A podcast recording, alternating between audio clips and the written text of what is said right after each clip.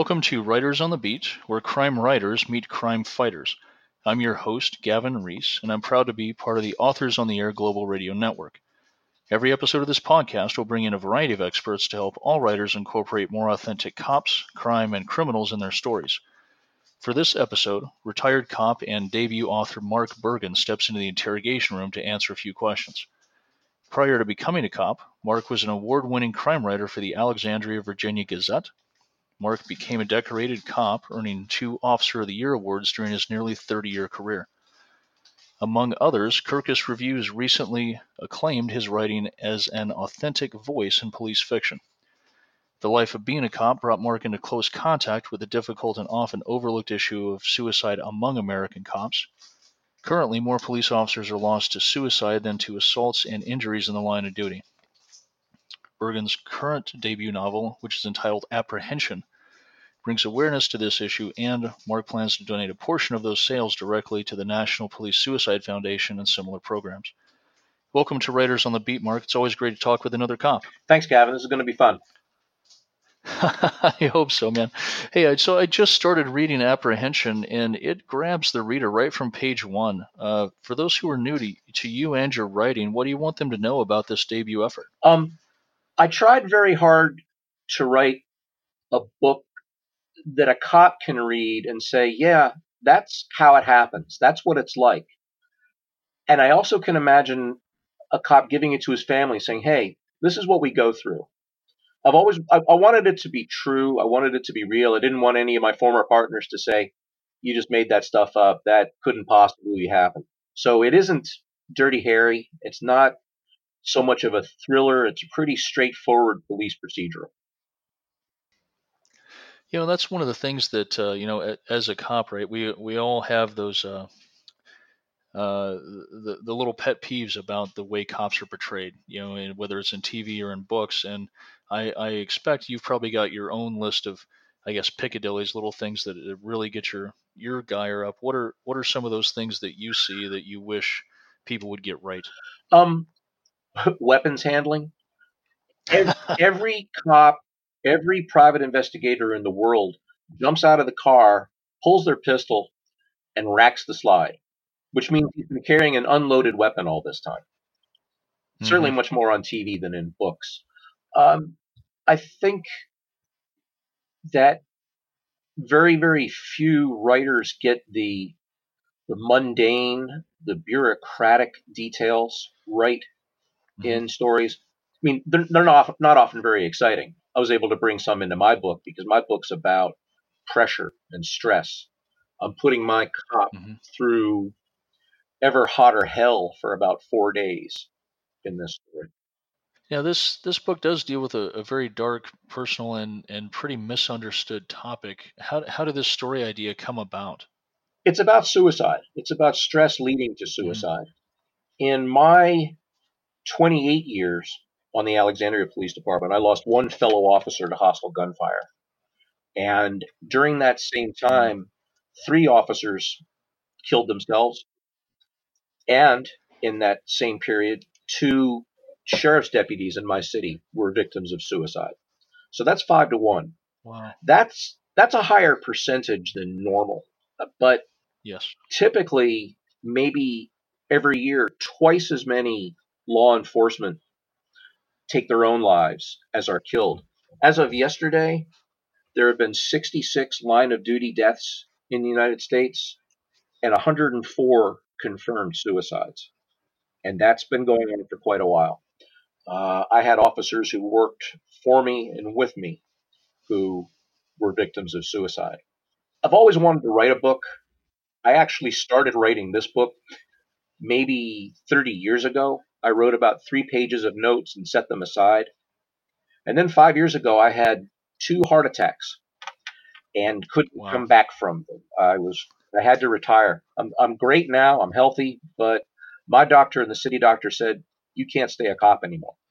I needed something to do, so I pulled out the notes and started filling in the blanks. When I'd originally started with these notes, I had a beginning, a middle, an end, and nothing in between. And the theme of the book was going to be police race relations. This is long before Ferguson. This is long before any major nationwide attention to the issue. But it's always been a mm-hmm. problem. I was a member of a drug unit Yes. that operated primarily in the black neighborhoods in Alexandria because that's primarily where the street corner drug sales were. And I wanted to write a book about what it was like to be a bunch of white cops really doing very little but arresting young black men. And um, I had some ideas for that, but then I had the heart attacks. And as I was moving through the medical system, when when you go from floor to floor or hospital to hospital like I did, they always ask you, you know why you're here? and they're they're evaluating your understanding of what happened to you. And I would say, I had a hundred percent blockage of the LAD. That's the main coronary artery. And their eyes, doctors and nurses, all of them would get real wide and say, That's the widowmaker. I learned the term the widowmaker. Uh, it's a condition they don't typically find in living people. So I finally had this one nurse. I was getting picked into Sentara Norfolk General Hospital for the open heart surgery that I had. She asks me. And when I tell her, she Mhm. puts her hand on my shoulder and said, You're not supposed to be here. God's got something more for you to do. And while I don't necessarily believe that, it got me thinking. And then when I started writing Mhm. and looking at what I could do with writing, I decided that, you know, I, I'm not in this for money. Money's nice. But if I can use this to help somebody else, that would be pretty cool. So I decided to shift Yes. the theme of the book. There's still some some racial issues in the book because it's still very much out there in law enforcement. But I started shifting it to the stresses on cops. And I started really piling the pressure on my hero. And it, it kind of takes him to the brink. And I won't go too much. I don't want to give away the ending. But I decided to give a percentage of my uh, profits from the book to law enforcement officer anti suicide programs. That percentage has risen to about 50%. I think I'm pretty comfortable with that. Might only be 10 or $15 at the end of the year, but um, I had an opportunity to meet uh, Dr. Robert Douglas of the National Police Suicide Foundation. He was giving uh, a law enforcement seminar in Baltimore, which I was able to attend even though I was, was retired and I learned a lot. But he does two things. His group teaches police departments how to help their officers, how to recognize when officers are under very Mhm. stressful situations, what to do about it. And he also operates a no tell hotline, a helpline that cops can call without the helpline informing their department. That's something that prevents officers from seeking help sometimes. Absolutely. So um, I think he's doing good work, and I hope I can help him do it. That was one of the things um, very early in my career. I'd been on about, uh, man, about two years, um, and went to, uh, got sent to a DEA narcotics school. And one of the one of the speakers, and he was only there, I think, for half a day. Uh, seems right, but it was uh, Dr. Kevin Gilmartin.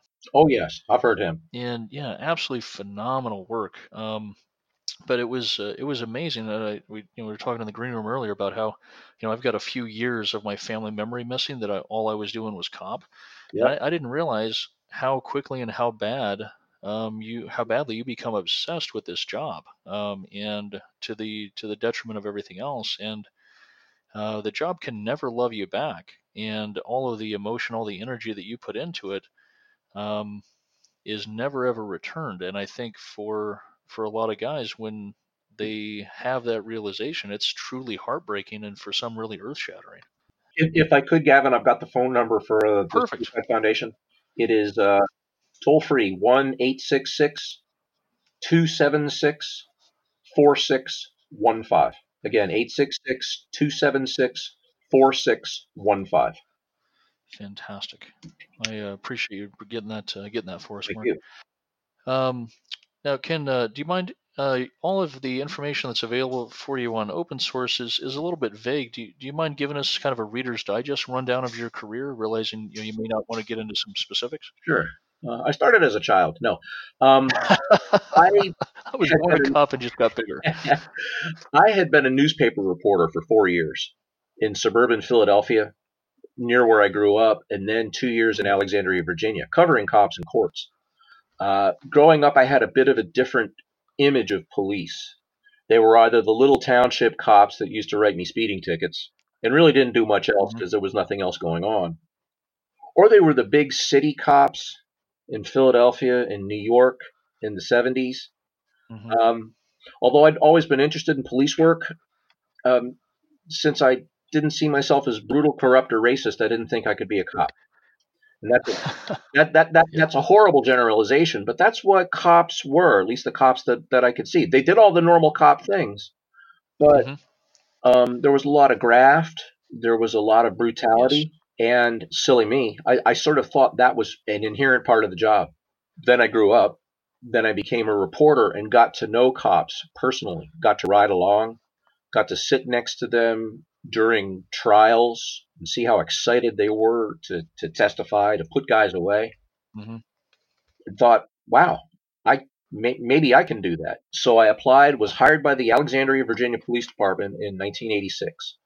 Did a year in patrol, did two years in uh, the technical unit, which was our street corner drug unit that we called the Jump Out Boys.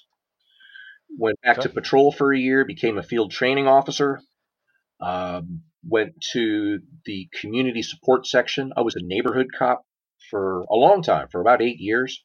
Came out of that, tried to get, eventually got promoted to sergeant, eventually got promoted to lieutenant, uh, worked all three shifts. Uh, I was on the street for about 27 years. Then I was given command of our information services unit, which was records. I also ended up in charge of the public information office. So I was our spokesman. That's what gave you the heart attacks right there. I, I, I, I joke, but it's true. I was fine on the street. When I got behind a desk and had to work with computers and paper and procedures, I suddenly had two heart attacks. I was on vacation. We have a beach house in Kitty Hawk, North Carolina, and I was sitting out on the deck and woke up flat on my back. I spilled my, spilled my coffee all over myself. No pain, no shortness of breath, no radiating arm problem, no no heart attack None of the typical signs. went and told my wife. She said, You fainted. You're dehydrated. You've been on vacation for a week drinking nothing but beer and coffee. Drink some water. If it happens again, we'll take you to the doctor. I said, Okay. Two hours later, I was walking back from the beach and woke up face down. Absolutely no knowledge it was going to happen. Just bam, woke up face down. She drives me to the little clinic and they can't find anything wrong with me. But an ambulance pulls up outside. I say to the nurse, Wow, someone's having a worse weekend than me. They say, No, that's for you. You're going to the hospital. And she put her hand on my shoulder, just like the other one, and said, I'll be praying for you. And I go, Uh oh. That's not a good sign. Um, worked through the system Yeah, that's a through the system. And when I told the doctor I'd spilled my coffee on myself, he said, Nobody faints and spills their coffee. You've always got that second to put it down. The theory, since there wasn't a doctor there, they don't really know. But the theory is that my heart stopped twice and that I somehow restarted it when I hit the ground. No history of heart disease, Wow. slightly high blood blood pressure all my life, slightly high cholesterol lately, but nothing that gave me any idea this was happening. Anyway, I ended up with a double bypass. And after that, the doctor said, Nope, you got to find something else to do. So here I am. Wow. Well, we're we're we're we're glad to have you, and I'm I'm exceptionally grateful that you're you're here to tell this story. As I I think this is an an incredibly important story, and it's one of the things that um, you know for me there's a whole lot of aspects of police work and life as a cop that even the civilian family that are so close to me that that know a lot of my personal struggles that they can never really understand. It doesn't matter what words I use to explain it, the experience won't translate. And That's true.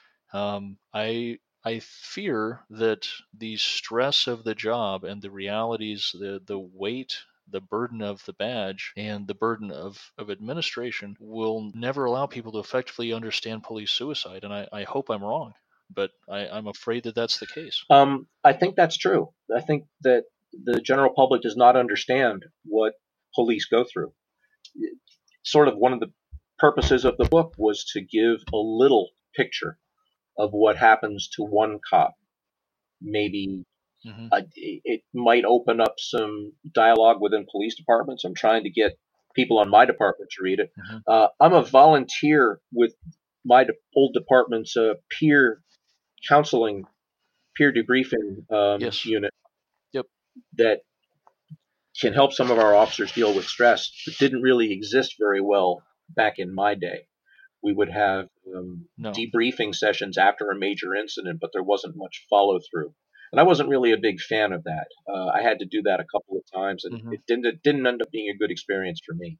So it's nice to be back into it.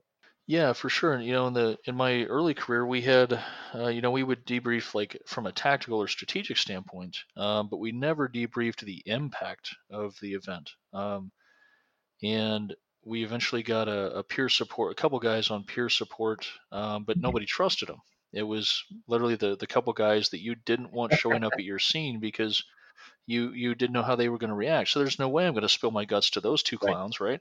At my my last agency, um, thankfully getting getting roped into that peer support unit, and we had a fantastic core group of people who were among our our most experienced and most veteran cops, um, who you know were an ear for the the guys in the department and also an ear for each other, and even as with all of you know my background and training in, peer support, like I, I'm horrible about taking my own advice, but Aren't we all? when I needed it, it was uh, unbelievably beneficial to, to have somebody to talk to that Yes. would understand. Yes. I think that we're, as cops, we're not aware or don't think about how much violence we're exposed to on, on, on a constant basis, on a daily basis. Even if, even if it's not our call, we know it's Mhm. happening. We read the report we talk to each other. Yes. I got done with this book and some friends were reading it and they remarked how horribly violent it was. And my first thought was, well, no, it's not. It's just what happened. It, and and, and as I look at it now, uh, yes, it is. It maybe not terribly violent, and I don't think inappropriate, Mhm. but it shows what we see, what we're exposed to, and I guess the fact that I didn't pay much attention attention to it while writing it shows how internalized it was. Yeah. You know, and I, I don't think I didn't really appreciate um, how stressful and how burdensome the job was until I was off of it about 6 Uh-huh. or eight months. Even just the fact, just the simple reality that you have to carry a loaded weapon, at least one loaded weapon with you every day just to do your job. Like that already is an Yes. anomaly, right? But the fact that, you know, we, we routinely drive intentionally to scenes of violence to bring more violence Yep. to that environment and expecting violence to come our way. Um, you know, that's that is uh, there's nothing else like it besides warfare. True. True. Certainly, warfare is so much. And you know, it's, warfare is certainly so much more severe for the soldiers who are in it. mhm, but- yes, Fortunately, they're not in it every minute. Uh, cop stress Mhm. may be much lower level, but it's constant. It's every day. It's driving Yes. to work. It's it's being at home and looking out the window when you're when you're not working. Yeah, and that was one of the things I, I never. What I always tried to work uh, different parts of town so that I wouldn't run into my suspects at the grocery store with my wife. Um, that was one of the things I was always perpetually afraid of doing. Um, and I never had any issues like that until I started working narcotics. And when I went into special investigations, uh, I was there about six months, and it ended up that we had uh, one of my trafficking suspects. This guy was moving uh, mountains of weed uh, back up to Detroit and it turned out one of the houses, the house he actually lived in, um, where he kept his money, his uh, his dope house was elsewhere, but the house where he kept his money, where he spent his nights, laid his head down, was a block and a half from my driveway. That if you walked outside my door about 18 feet and looked due west, you could see his roof line. Oh my gosh. And, you know, so having to have that conversation with my wife, like, hey, this is what this guy looks like. This is what's going on. If he drives by the house, if somebody like this rings the doorbell, don't answer the door. Like, you know, um, I, I, I wouldn't go mow my lawn or trim my trees without having a concealed weapon on. Yep. You know, which, you know, is, is irrational, except it's not. Well, something that was kind of sad for me. Yeah, it took me a while to realize I was out and start relaxing with that. But once I did, Mhm. um, my family talked with me more about what they'd been experiencing. I think all of us were trying to shield each other from worry. So I almost Yes. never talked about my job with my kids. I, I, I would share the fun calls. With, my, with Yeah. my wife, I would talk about the challenging ones. but I only found out Mhm. after I retired how much they worried. I mean, I knew they worried, but they never said it. They were trying to protect me from feeling bad about their worry, and I should have paid more attention. Wish that that I had, Yes. but we're all a lot calmer and happier now. Yeah, yeah. There was um, my after I got in our, our the the peer support group. Um, my wife actually agreed to come in and, and talk about an incident. One of uh, while I was uh, working dope and SWAT, my one of my uh, partners was murdered. Um, our our negotiator on our SWAT team was uh, uh, murdered on a traffic stop. Um, and it happened about 1.15 in the morning. So, you know, I was uh, working a day shift at the time. So my my you know the the call out phone goes off, and you know wakes up you know the whole house. Um, but by the time that I'm out the door, like it never even uh, I left going the information I had at the time. I left the house going to pursue this, uh, a potential second uh, escape suspect from that killing who had already killed one cop, put another one in the hospital. And I left my wife in the house with the knowledge of where I was going and what we were going to do. And she and I never talked about that for Uh-huh. years. Um, and I didn't realize it didn't even occur to me at the time the burden that my job put on her, but it also, you know, she I think was very afraid to talk to me about uh, very much what you said that you know we're protecting each other. Um, and it was six years, seven years, before we really spoke to anyone about it and and and tried to let other folks not live Wow. our example. Um, but it's it's uh yeah, it really is burdensome, and you don't realize it Yeah, it's a different done, kind of world. Uh, you ever watch auto racing? You ever watch NASCAR? And before the race, you see the Yes. drivers standing there with their wives and kids who will sit and watch you race for 500 miles. Can you imagine being a cop and your wife watching you go up to the bank, go to the burglary, go to the shots fired? Oh my God. my my wife came on one ride along, and uh, we agreed that that was enough because uh, she didn't want me to make traffic stops. Um, and uh, my mom wanted to come on a ride along, and we all agreed that was a really bad idea. It it seems like you know a lot of fun, and a lot of interesting when you know it's just going to be like a TV show, you know, where nothing really bad happens on the TV shows. There's some violence, but nothing really bad happens on the TV show Cops, right? Well, so it must be like that. And you know, My wife not- had a pretty good idea what I did. I mean, we met when I was a cop. She was a public defender. She and I had, she and I had cases Oh, wow. together until uh, until we started dating, and she had to duck my cases. Yes. Yeah, it's it's kind of hard for you to duck hers. now, beyond the beyond the topic of, of police suicide and um, talking about some of the the, the administrative realities, um, how have other elements of your cop work found their way into your writing and into, Oh into the story? um, almost everything that's in the book could have happened. Uh, a lot of it did. hmm Um, the bad things, not so much, but they're certainly within the realm of possibility. I, I didn't do. You mentioned earlier Joseph Wambaugh, and he's famous for having taken notes all his life, and then had all of this trove of Mhm. material for his books. I just started trying to remember things that I did. I knew where I wanted the story to go. I knew how I wanted things to impact the officers I'm writing about. In addition to Kelly, I've got patrol officers, I've got a field training officer and his recruit, I've got two narcs, um, I've got a bad guy, I've got a female public defender who was the love interest. Mhm. And, and I just tried to Perfect.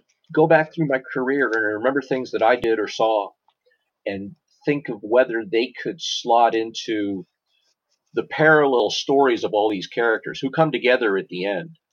The, the trouble with in, in a police pursuit, the uh, the the the bureaucracy of taking drugs to the lab, which sounds really dull until you're carrying until you have to sign for 45 Yes. separate envelopes of um, a greenish brown leafy substance, which could be marijuana or it could be PCP, and we always described it the same way because you never really know what it's going to look like when it comes out of the envelope. But the, the Yes. drudgery sometimes, and that, that, that, Mhm. that explodes into violence and fear, but sometimes fun. I mean, it, it was a fun job. There's no question that a lot of us got fun. Yeah, it is. It is truly the uh, the only thing I've ever been addicted to. Yeah. Um, is uh, is cop work, and you know, it's it's you'll you'll always miss that part of it, no matter how much you enjoy um, not having to go into the the shop every day. One of the things that I, I really wanted to get your feedback on too, from my my initial reading of of apprehension, uh, was to get your point of view on point of view. Um, from what I've read so far, um, everything that I've read rather has been in, in, in third person.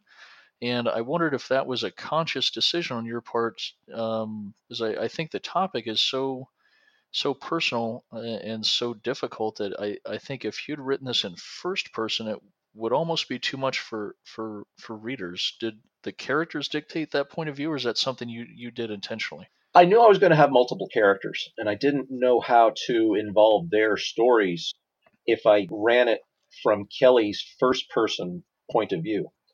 Uh, Mhm. I also it it's a mystery. It's a police procedural, but it's a mystery, but not exactly a murder mystery. There's something bad that Kelly did last year, and it's about to Mhm. come out. And when he learns that, he has to ignore what is going to be for him doom. He could lose his career. He could go to prison for what happened. But he's got to continue this week getting ready for a trial. He's trying to save a kid from his father who's a pedophile. He's got to take him, take the father Wow. to, to trial, and he has to ignore the bad thing that happened.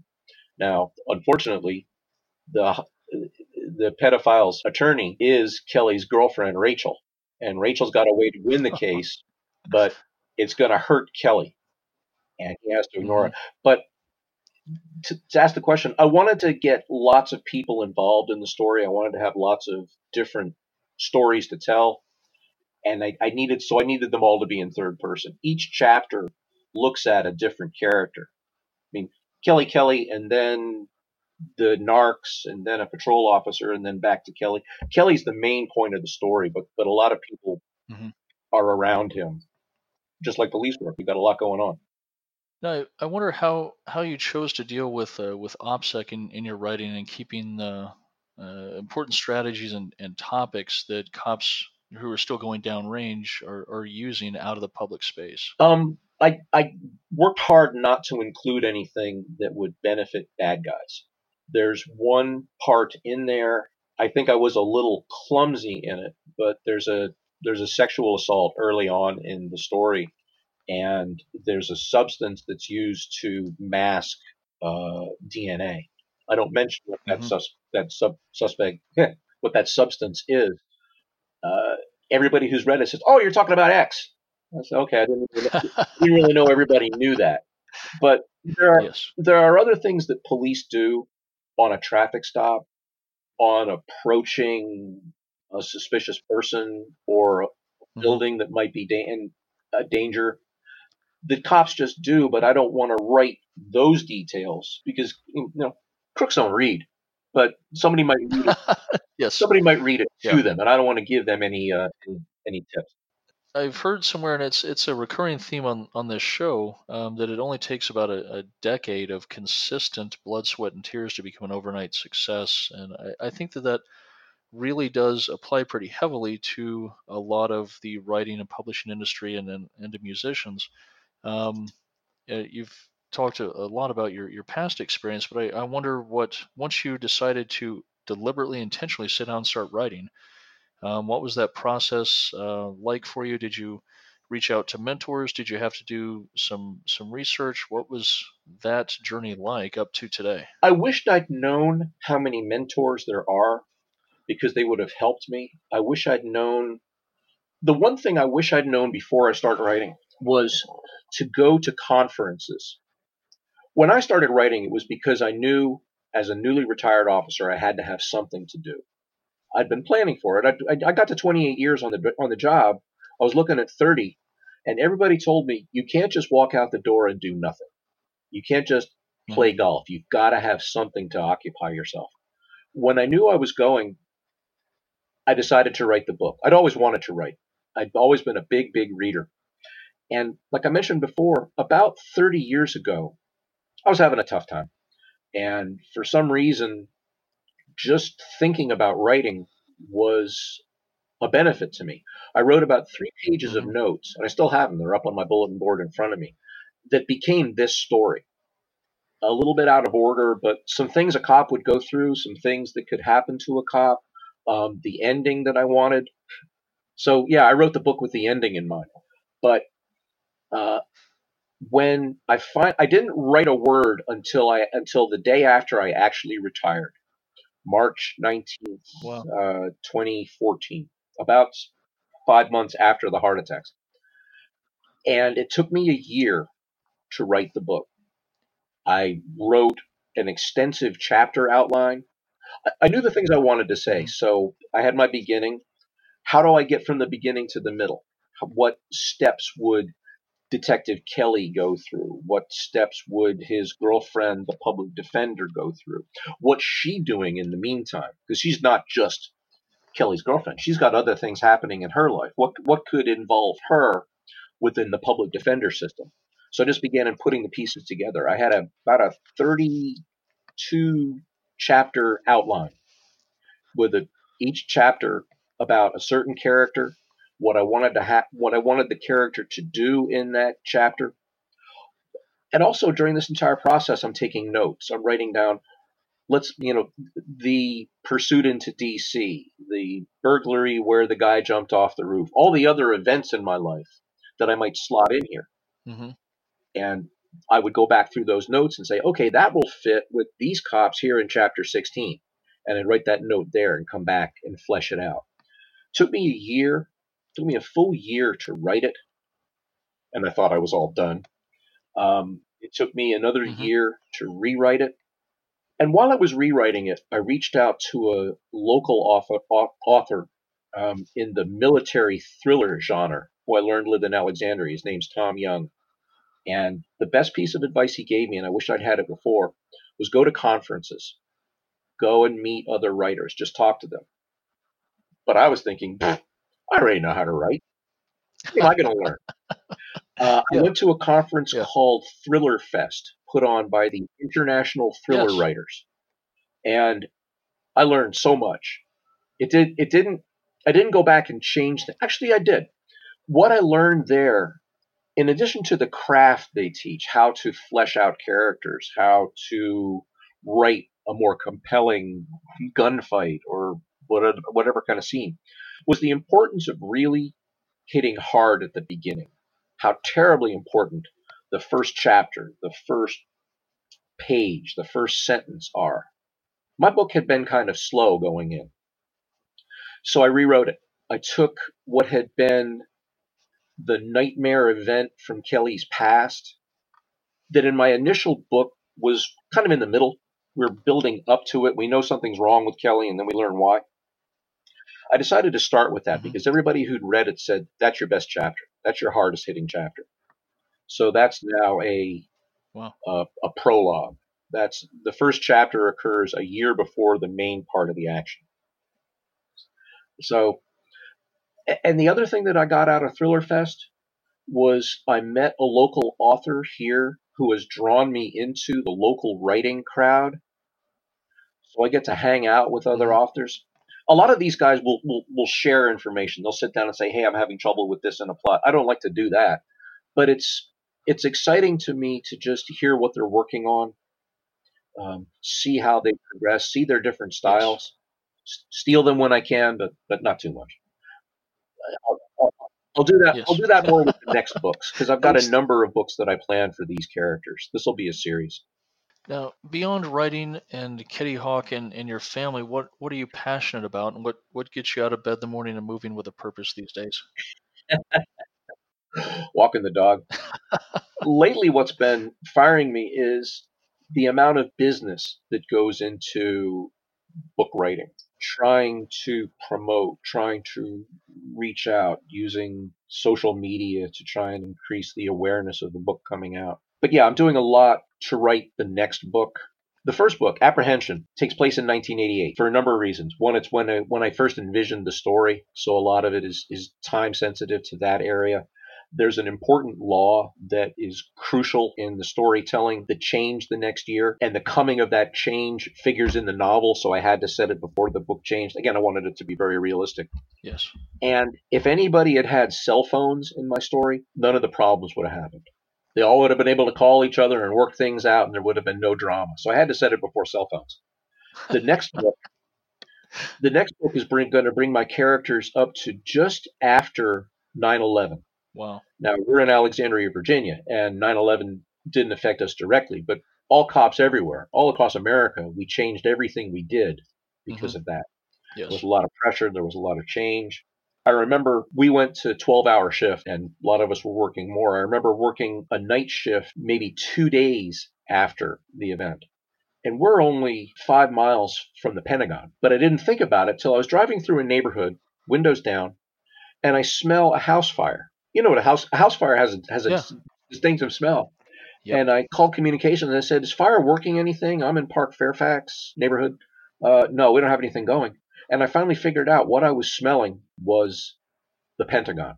Wow. So I'm going to set it there because I want my characters to have grown to that certain point. I want that as a backdrop for the events of the story. Uh, the next story is going to talk about faith. This book was about stress.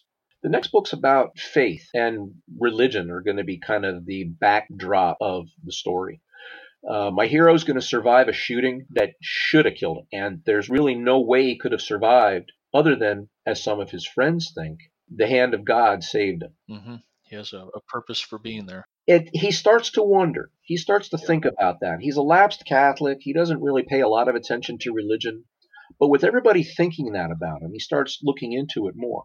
Um, he's Catholic. His wife is Jewish, so there's a there's another perspective on there. I have Mhm. characters who are Hindi and Sikh.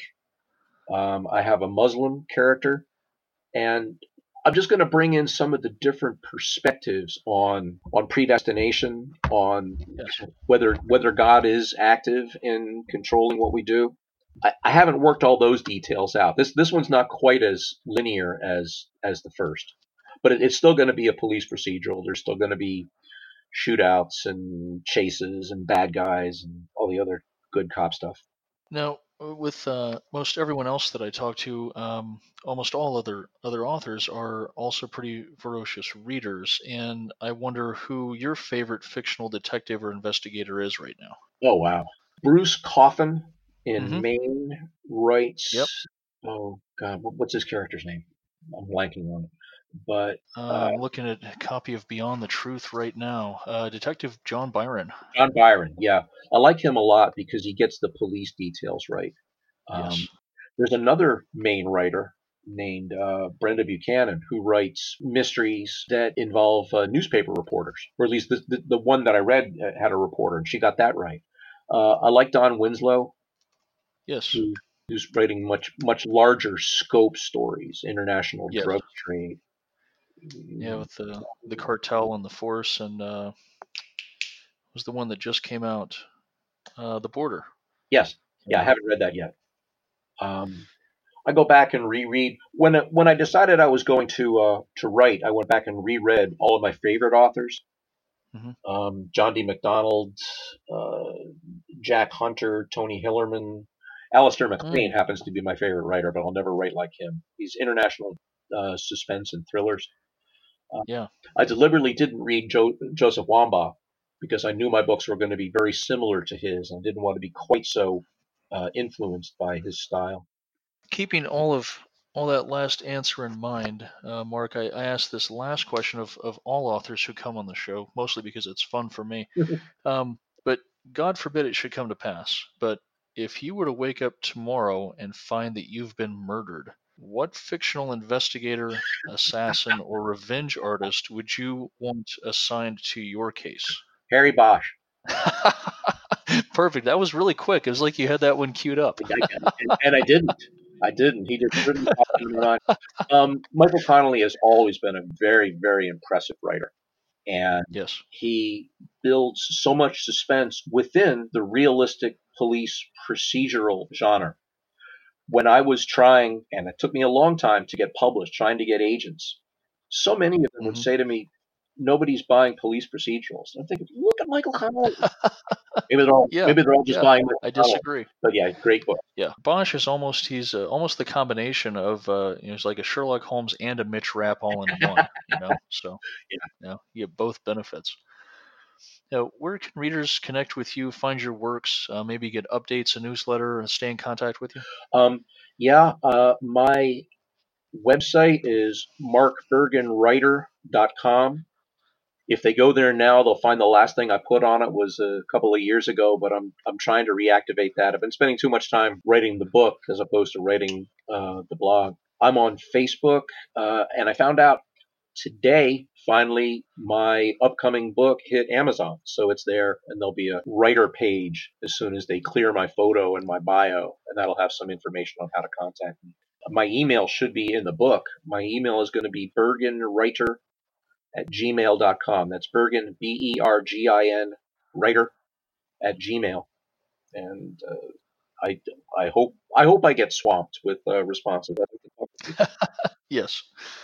Well, I, I greatly appreciate you making time to, to come on the show and talk to us about your craft and your experience, Mark. Uh, this is an incredibly important book, and I, I really do hope that um, you and the topic are met with all the success it deserves. Gavin, you're very kind. Thank you very much for taking your time. You've been listening to Writers on the Beat, where crime writers meet crime fighters, a copyrighted broadcast of the Authors on the Air Global Radio Network. I'm your host, Gavin Reese, and this episode's guest has been veteran cop and debut author Mark Bergin. Until next time, take care of yourselves and each other. Be safe out there.